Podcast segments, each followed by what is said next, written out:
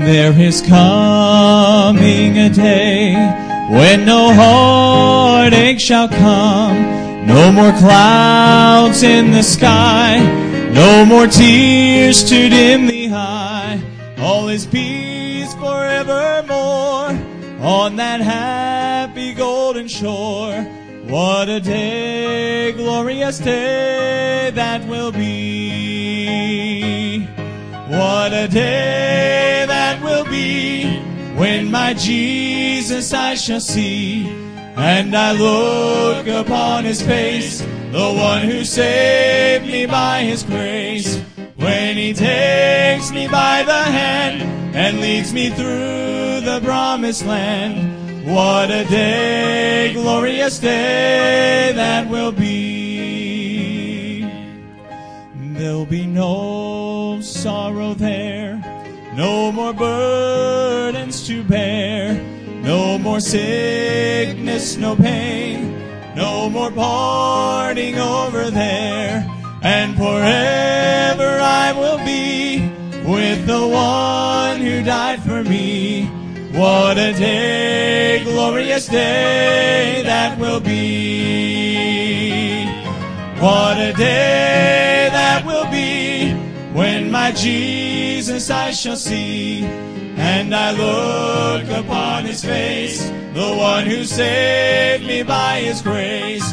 When he takes me by the hand and leads me through the promised land, what a day, glorious day that will be. What a day that will be when my Jesus I shall see, and I look upon his face, the one who saved me by his grace. When he takes me by the hand and leads me through the promised land, what a day, glorious day that will be.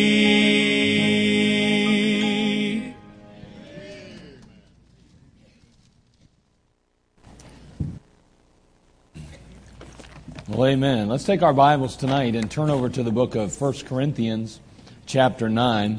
1 Corinthians chapter 9.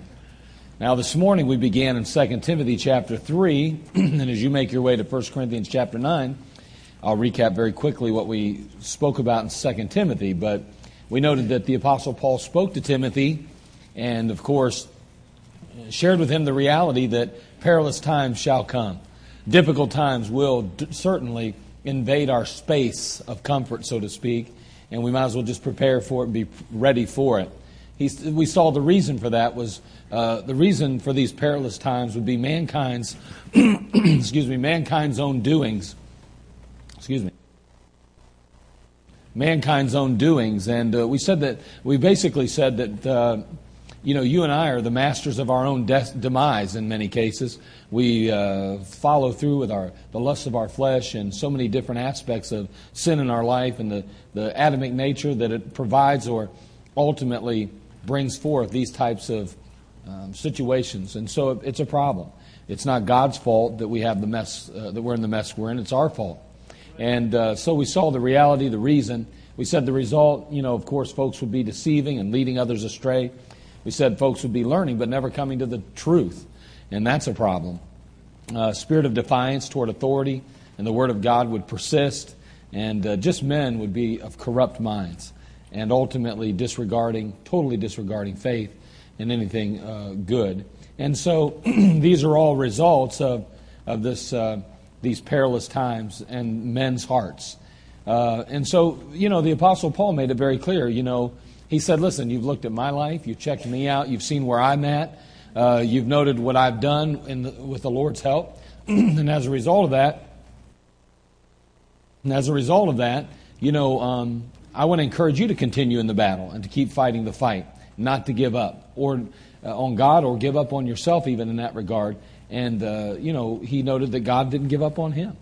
And so anyway, as we moved forward, we saw that he kind of summarized everything and kind of brought it all down to the fact that we're running a race. And as a result of that, it's going to be difficult at times. So let's begin there in 1 Corinthians as he writes this letter to the Corinthians, summarizing basically that thought that we had already touched on this morning.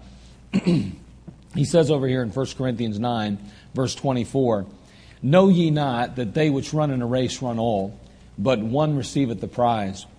So run that ye may obtain. Every man that striveth for the mastery is temperate in all things. Now they do it to obtain a corruptible crown, but we an incorruptible. I therefore so run, not as uncertainly, so fight I not as one that beateth the air, but I keep under my body and bring it into subjection, lest that by any means, when I have preached to others, I myself should be a castaway."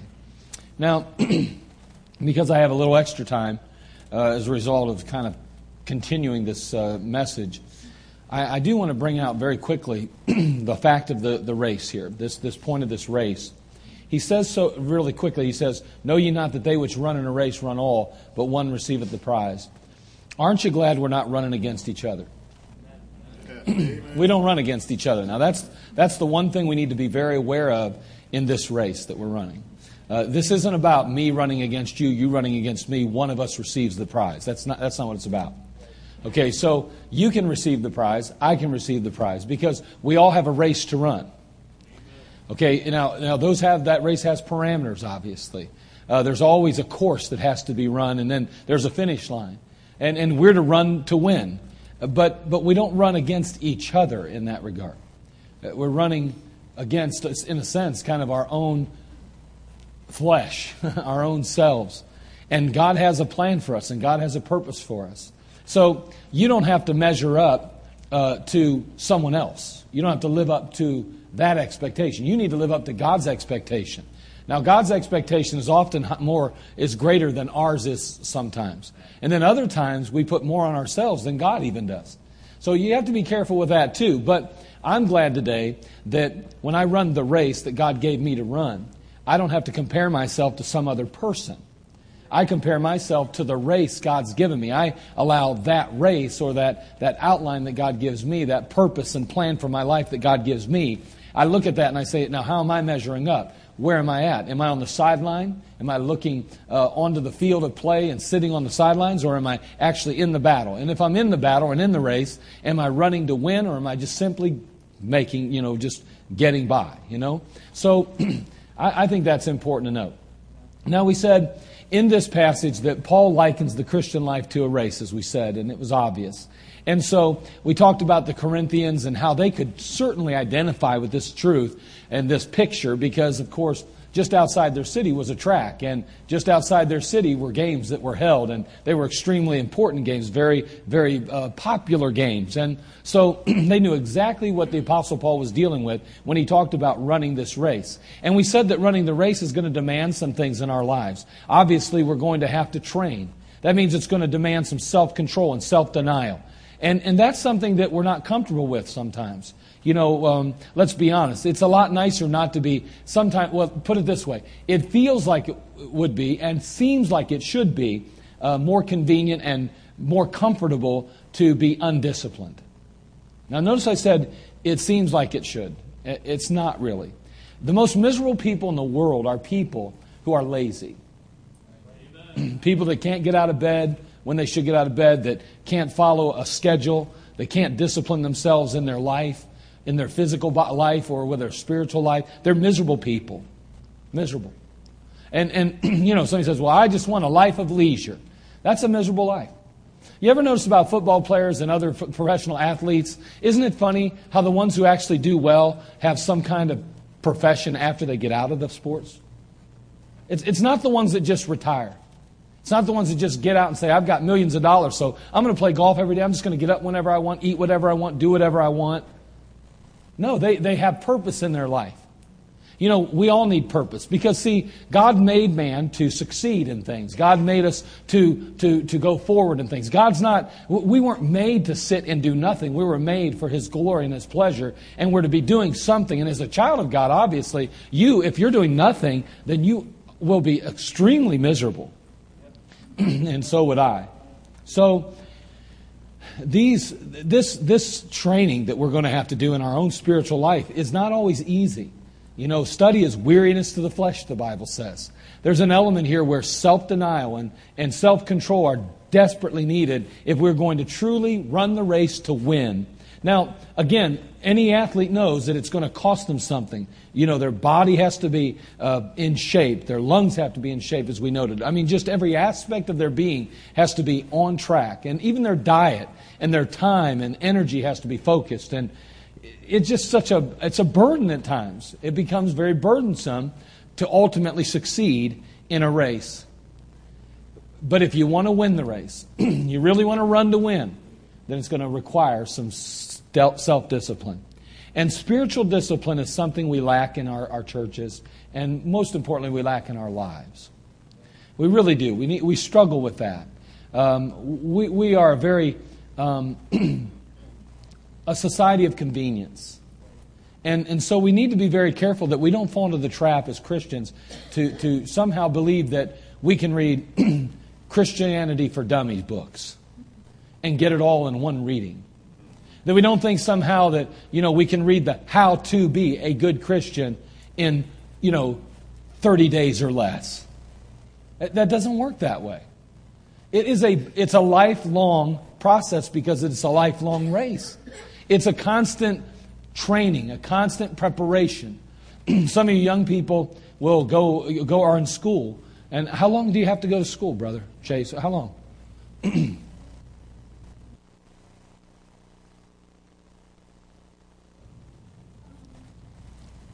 what age will you be when you get out of school? 23, 24 for you probably. No, 18, right? Okay, if you started at 5 and you get out at 18, let's just say there's between 12 and 13 years of school. Let's just make it simple, okay? Think about that for a minute. You're preparing for life. You're going to spend 12 to 13 years, if not an extra 4 years in college. So let's just tack another 4 years. Now you're looking at, let's just make it easy. Let's make it 16 years total. 16 years of preparation for a career that will last probably 30 years.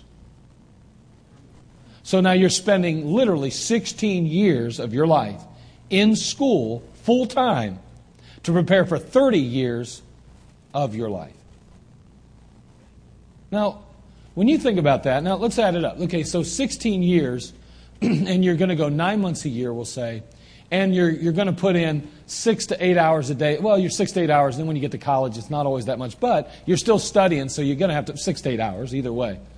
So 5 days a week, that's 40 hours a week times 36 weeks times 16 years. I wonder how many hours that would be of study and preparation. All I'm saying is that when it comes to our Christian life, we're lucky to pick our Bibles up and read them for 10 minutes.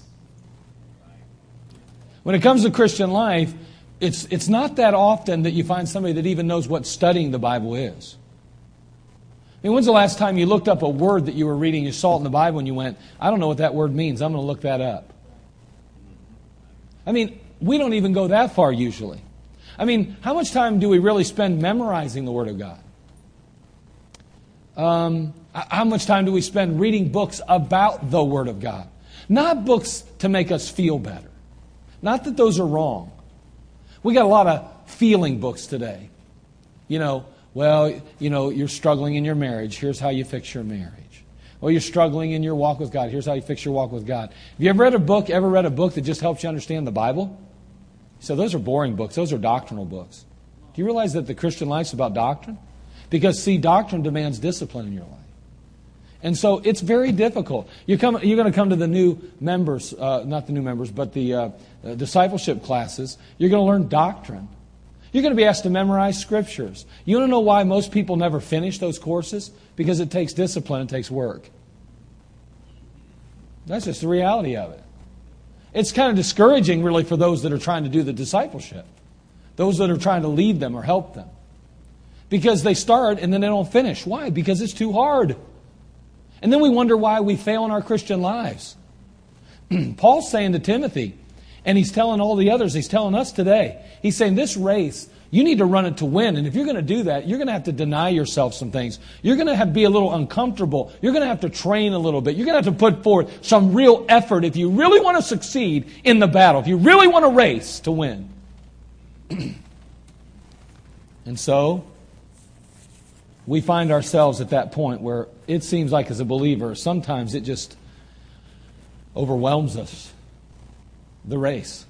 Not just the preparation, not just the training, but then just going through the whole ordeal. I mean, just everything, as we said, our world, our culture, our society, just the disappointments that we face in life on a regular basis. And we say, man, this is difficult. This race is really not easy.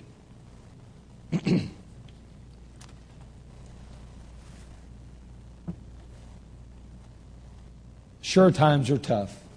And without a doubt, life can be difficult. But that's what a race is all about, difficulties. And we know there's going to be plenty of sweat. We know there's going to be a number of difficult times and much toil spent on the track. But when we come to the finish line and we draw closer to the end, I want to encourage you to push even harder. I mean, I think we're coming to an end in some respects. I mean, I'm 52 years of age. How long do I have left? I don't know. I mean, you say, well, I hope you have plenty of time left, preacher. I do too. In that regard, I as I'm going now, if my pain level was at a 9 or a 10, I'd probably be praying to go home tomorrow. I mean that. I'm not trying to joke with you. I'm a big baby. But the fact is that I hope I've got plenty of time, but we're not guaranteed tomorrow. I mean, our finish line could be tomorrow. Because let's face it, the finish line, every race has a finish line. And you're running your own race, so guess what? Your finish line is somewhere out there. So's mine. It's not the same spot. We can't put a date on the calendar and say that's the day that the race ends. Unless Jesus Christ returns and none of us know the day or time, then the fact is that if He doesn't return, then we have a date out there somewhere where the finish line is. It's out there. Amen. And if not, then He says it's time to finish the race. It's over now. But let me tell you this. I feel like the closer we get to the finish line, the more we ought to push ourselves. My dad taught us kids when we were younger. He used to tell us, he'd say, now listen, when you're going to run a race, you get up there and you see the finish line. When you can see that finish line or you know the end's coming, you just push it that much more. You just run even harder than ever. You just put forth more effort than ever. And I mean to tell you, you know as well as I do, when you've ran a race, especially if it's a mile or 2 miles, like say in the military, you have to run a 2 miles just to qualify to be in the military. And you're running that 2 miles. And I mean to tell you, you're pushing yourself and you get to that last quarter mile or that last eighth of a mile and you see the finish line down there and you start running as hard as you can. Your heart is pounding out of your chest. Your muscles are burning. I mean to tell you, you're breathing like a racehorse. Your side may even start hurting. Let me tell you, it's not easy to push yourself at that point, but that's exactly what we need to do in the race that we run today in the Christian race. We are that much closer to the finish line today than we were yesterday, and we are that much closer to the finish line than we were last week, and we're that much closer to the finish line than we were a month ago. Let me tell you, we're coming to the end. It's time to push ourselves if we truly want to win the race. So we can't afford to quit. We can't contemplate retreat. We got to finish the race. Not only are those folks watching in heaven, but there are those watching on earth. And, you know, our lives are living proof of the reality of God and His goodness. It's so important that we stay in the race, that we keep fighting, that we continue to strive. Galatians 6:9 says, "Let us not be weary in well-doing, for in due season we shall reap if we faint not." 1 Corinthians 15:58. Therefore, my beloved brethren, be ye steadfast, unmovable, always abounding in the work of the Lord. Why? For as much as ye know that your labor is not in vain in the Lord. You're not wasting your time running this race. You're not losing or missing out on anything. I tell the story often. My dad told me the story, and I hope I have it right. I may have it wrong. But I remember my dad telling me that my uncle was offered an opportunity to be a part of a business years ago. It would have cost him $1,000. That was just a lot of money in the day, and that was a number of years ago, maybe back in the late 50s, early 60s. And so he was given an opportunity to be a part of a pizza chain, and ultimately they did very well in the Akron area, did extremely well. But the fact is that he didn't have the money. He had a family. He just couldn't bring himself to make that kind of sacrifice, and as a result of that, he never made any money. Hey, it costs something to truly succeed. And you know what? In this race, you're going to be asked to give more than you think you've got. And if you give it, one day in heaven, you will never regret it.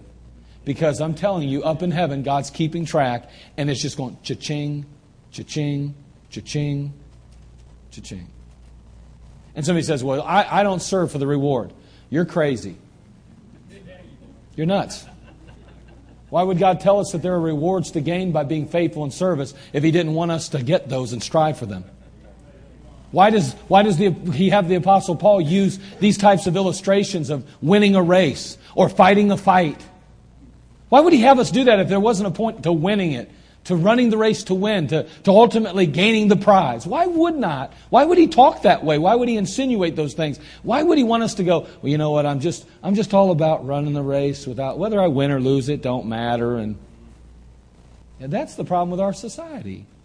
That seems to be the problem today in our sports systems, down in our little kids' leagues where everybody gets a trophy whether they put forth effort or not, whether they win or they lose. It don't matter. Everybody's a winner in our culture and our society. It doesn't matter whether you work hard or you don't work hard. Who cares? Everybody wins. There's something wrong with that. Somebody says, well, that's why I don't like you Baptists, because you guys, just everything's black and white. You know, we're changing. This culture's changing. Yeah, but God's not changing.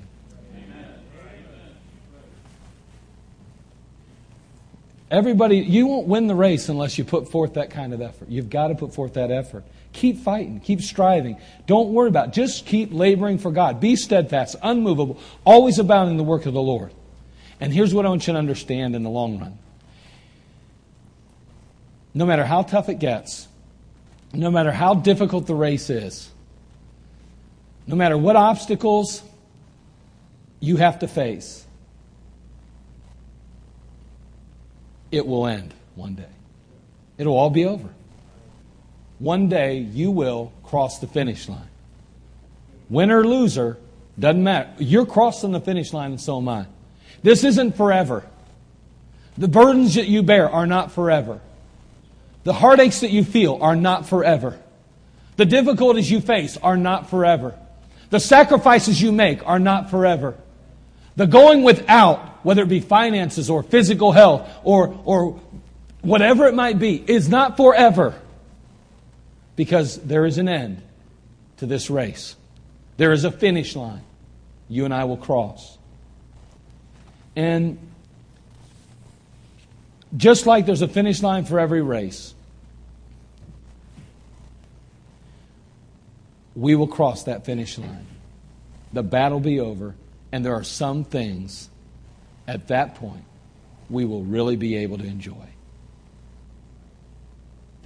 To some degree, we can't really enjoy sometimes here. And I want to give you three of those things that you can truly enjoy and that we're going to be able to do. It's going to be awesome. Let me give you those three. Before I do, let's pray. Father, we come to you. Help us in these next couple of minutes. Help us to realize what it is that we're going to be able to do then that really right now can be kind of difficult under the circumstances we find ourselves. And Father, we'll thank you and praise you for it. In Christ's name, amen. First of all, what are we going to be able to do when we cross the finish line? When the race is over? Well, when the race is over, then we can rest. Then we can rest. I know it sounds crazy, and you say, well, that's nuts. I mean, no, then we can really rest. No, I understand. And again, and you'd be right. Somebody that knows the Bible says, well, wait a second. You know, God gives us the ability and the opportunity today, right now, to put our swords in the sheath. To rest. Well, yeah, to rest in one sense. But remember, we can put the sword in the sheath, but you can't lay the sword down right now. You can't lay the sword down. Now, you can sheathe it. You can get that rest, meeting with the Lord. The Bible's very clear in Psalm 91:1. He that dwelleth in the secret place of the Most High shall abide under the shadow of the Almighty. Be merciful unto me, O God, be merciful unto me, for my soul trusteth in thee. Yea, in the shadow of thy wings will I make my refuge until these calamities be overpast. Psalm 57:1. Yes, indeed, we can find a rest in the very presence of Christ today as we meet with Him intimately and personally every day. However, you're only putting it in the sheath. You're not setting it down. You're not laying it down, because there's still a race to run and there's still a battle to fight. How many times have we watched people that have named the name of Christ, that love the Lord Jesus, that have gone forth like gangbusters when they first trusted Christ and received the Lord, and boy, they were on a terror run. I mean, ripping up Satan and would charge hell with a squirt gun attitude. But then all of a sudden, we don't even know where they're at anymore. They've not only sheathed the sword, but they've laid it down. They've just given up on the race and given up on the battle because it got too tough. And it isn't easy. It includes dealing with people with attitudes. It includes going to a place sometimes that isn't perfect, because it's comprised of a people that are not perfect. Right. It's about going out there and into the community and standing for something that you believe in. The Word of God and the truths of the Word of God, the principles that we stand on. It's not easy to stand up at your workplace, to stand in school, to continue to raise the banner high in our culture and our society. That is difficult. But we cannot lay the sword down. We cannot give up on the race. We can't sit on the sideline. We got to stay in the race. Amen. In the Bible, we find a word that pops up 75 times. This word does. And you talk about rest. We have a rest that awaits us one day. A wonderful rest. The word is used 3 times in the book of Habakkuk. It's used 72 times in the book of Psalms. It's a word called Selah. You ever been reading the book of Psalms and you run into Selah? And you're thinking, that's a dumb word. I don't even know what it means. Well, let me help you with Selah. I've known people named Selah. I wouldn't say it was a dumb name then. But anyway, the word Selah stands for a break or a pause. A rest. When you see Selah in the songbook of the Bible, the book of Psalms, it points us to the millennium, that rest. That's what the millennium is. It's a rest. And it reminds us that there is a tremendous day of rest that's coming for us.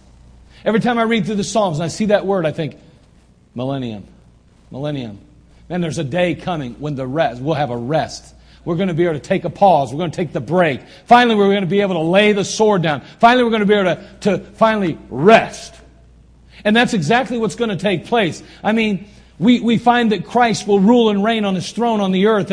And seeing that He is the Prince of Peace and He is on earth, then there'll be a rest like never before. You say, yeah, but it's still going to be dealing with people. And that. Yeah, I know, but we've got Him, and we'll be in His very literal presence.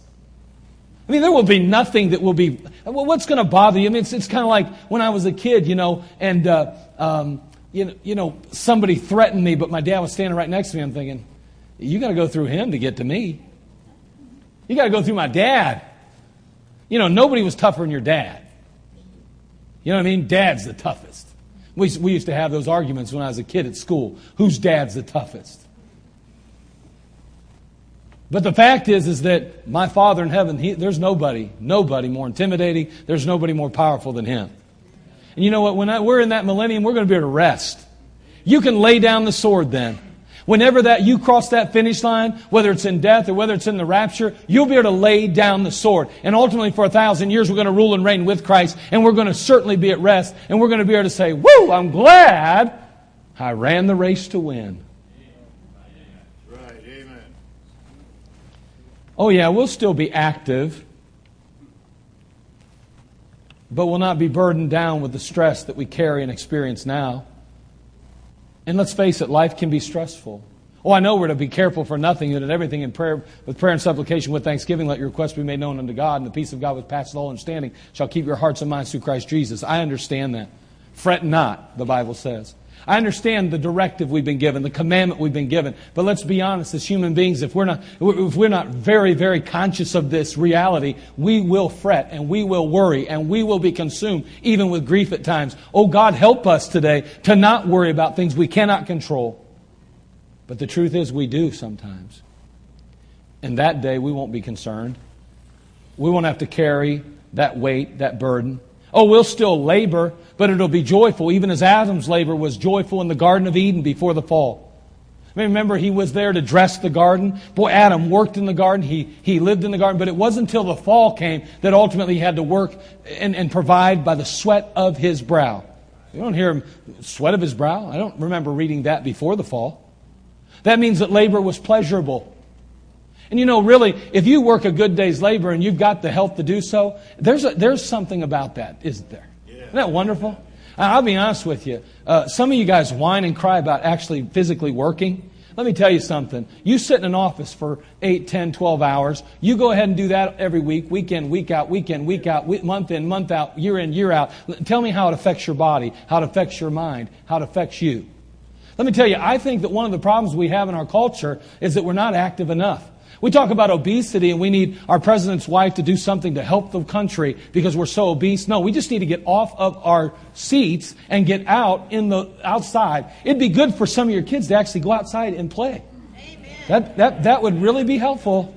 And you know what? The sun won't kill them. I'm about tired of all that. You know, don't drink this and don't drink that. Don't eat this. Don't eat that. Are you kidding me? See, God made the sun and He knew we'd actually be out in it. Okay, let's see. Well, anyway, I don't know. Okay, so wear clothes. What a novel idea. Wear clothes. That's a good idea.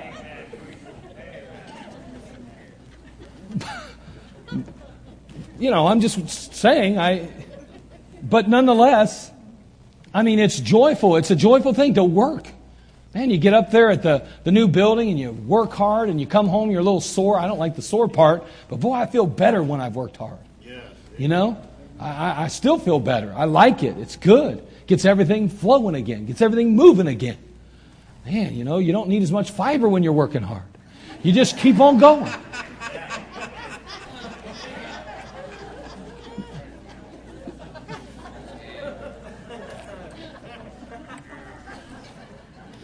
Sherry, is it time to insert that joke?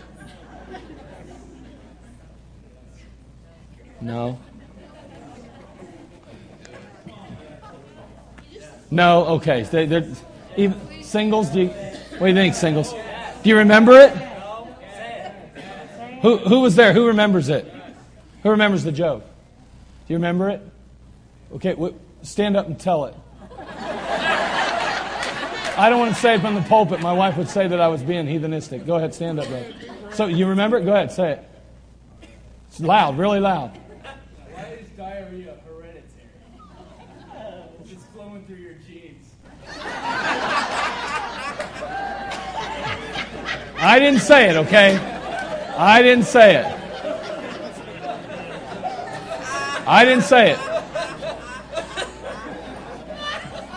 Okay, I didn't say that, okay? So when the race is over, we can rest. We can rest. Not only when the race is over can we rest, but when the race is over, we can reminisce.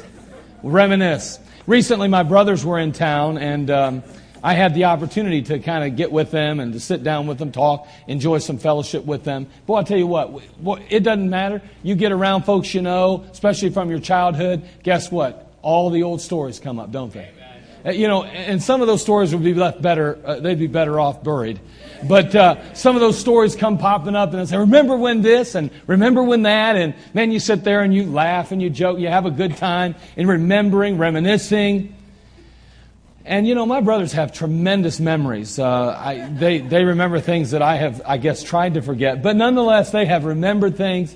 And boy, I'll tell you what, they just story after story after story. And wow, I don't know. It's just getting together is awesome and it's fun and it's just a wonderful thing to get together. And isn't it amazing how one memory can trigger another? One story and you go, oh yeah, remember Boy, just one thing after another. Can you imagine? The Bible says in the book of Matthew, chapter 8, verse 11, it says, "And I say unto you, that many shall come from the east and west, and shall sit down with Abraham and Isaac and Jacob in the kingdom of heaven." Isn't that something? That kingdom of heaven is a physical kingdom. You know what that points to, don't you? The millennium.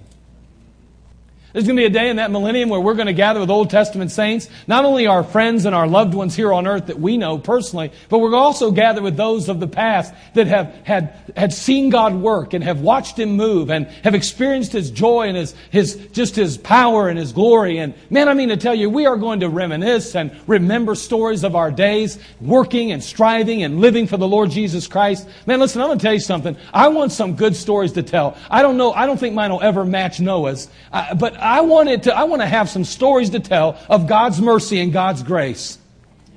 I mean, we're going to get together one day. Not only are we going to be at rest, but we're going to be able to reminisce. And we're going to be able to take the time to really fellowship and to sit for long periods of time, enjoying one another, and then go out and play a round of golf and have a perfect score. And all the good stuff that goes with it. But the fact is we'll reminisce and have a great time rejoicing with one another, fellowshipping with one another. Years ago, we had a very sweet and a very faithful member of our church that went home to be with the Lord Jesus Christ. And for her funeral, she requested that I sing a particular song that I had never heard. I had never even heard it. Her name was Louise, and she asked me to sing this song. And since then, the song's kind of special. Every time I hear it, I think of her. You know, I just can't help it because I'd never even heard it before. But listen to this song, and it kind of sums up this idea of this opportunity to fellowship and to reminisce one day. It goes, "There will be a happy meeting in heaven, I know, when we see the many loved ones we've known here below, gathered on the blessed hilltop with hearts all aglow. That will be a glad reunion day." And the chorus goes, "A glad day, a wonderful day, glad day, a glorious day, there with all the holy angels and loved ones to stay. That will be a glad reunion day." Well, we got a glad reunion day ahead of us. Amen. And I mean, that's when we can lay the sword down. That's when we can really rest and relax. When we can ultimately fellowship and reminisce with one another like never before in that day. And then finally, number 3. When the race is over, then we'll really be able to rejoice like never before. Oh, I know we can rejoice now. Don't misunderstand me. I'm not saying we can't. The Bible says in the book of Philippians, "Rejoice in the Lord always." And again, I say rejoice. But I'm going to tell you what, it's a lot easier to rejoice when there's no burdens. It's going to be a lot easier to rejoice when there's no heartache. I mean, it's just going to be, you talk about rejoicing, it's going to be all out, all loose, man. It's going to be crazy. Revelation chapter 19. Turn there if you would, please. Chapter 19, verse 5.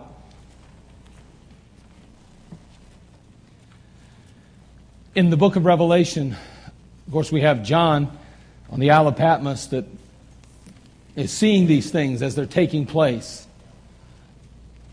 It's as though he's standing off in a corner of the universe and looking down on the earth, and he's seeing it as it's taking place. And he's recording it for us. And he says, "And verse 5, chapter 19, verse 5, "And a voice came out of the throne saying, Praise our God, all ye servants, and ye that fear Him, both small and great. And I heard as it were the voice of a great multitude, and as the voice of many waters, and as the voice of mighty thundering, saying, Hallelujah! For the Lord God omnipotent reigneth. Let us be glad and rejoice, and give honor to Him, for the marriage of the Lamb is come, and His wife hath made herself ready." Man, you know what that's talking about? It's talking about us. We've made ourselves ready. There's going to be such great rejoicing in heaven one day. There's going to be such great rejoicing when we've been able to lay the sword down. We've been able to fellowship with the saints of old. There's going to be such rejoicing when finally the burdens and the cares of this life are all passed away. Right now, the Lord says, "Let the dead bury the dead." But there'll be no more death then. Boy, there'll be rejoicing, won't there? The Bible tells us so many things, and we have so much to look forward to. I mean, all the shouting and praise that we enjoy down here is really only a prelude, only a warm-up for what's coming one day in glory. I mean, when the race is over, we're going to rest. We're going to reminisce. We're going to rejoice like never before. Yes, sir. Yeah. Yes, sir. When our faith is no longer needed, you say, faith? No, that's right. You won't need faith anymore. Because, see, faith is the evidence of things hoped for. I mean, faith is the substance of things hoped for, the evidence of things not seen. Guess what? You won't have to look for Jesus. He'll be standing right in front of you. There'll be no need for faith. You'll be living by sight then. Ecclesiastes, Solomon shares a list of times. Turn there if you would. Ecclesiastes chapter 3, verse 2 through 8. Notice this list of times.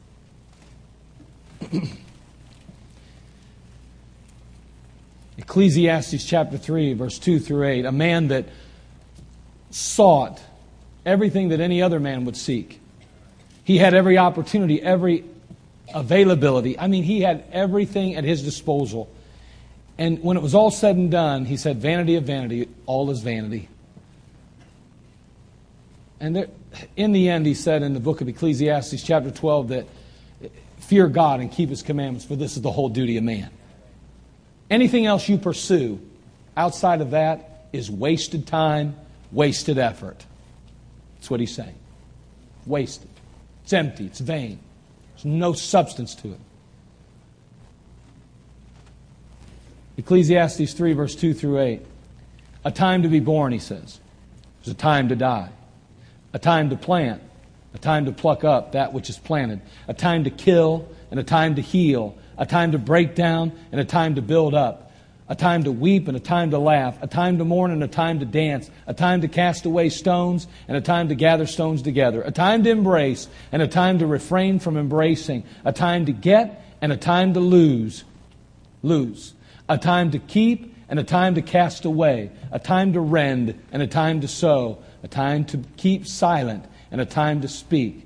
A time to love. A time to hate. A time to war and a time for peace. You know, on earth, there's a time for many things. But in heaven, when we've laid our weapons down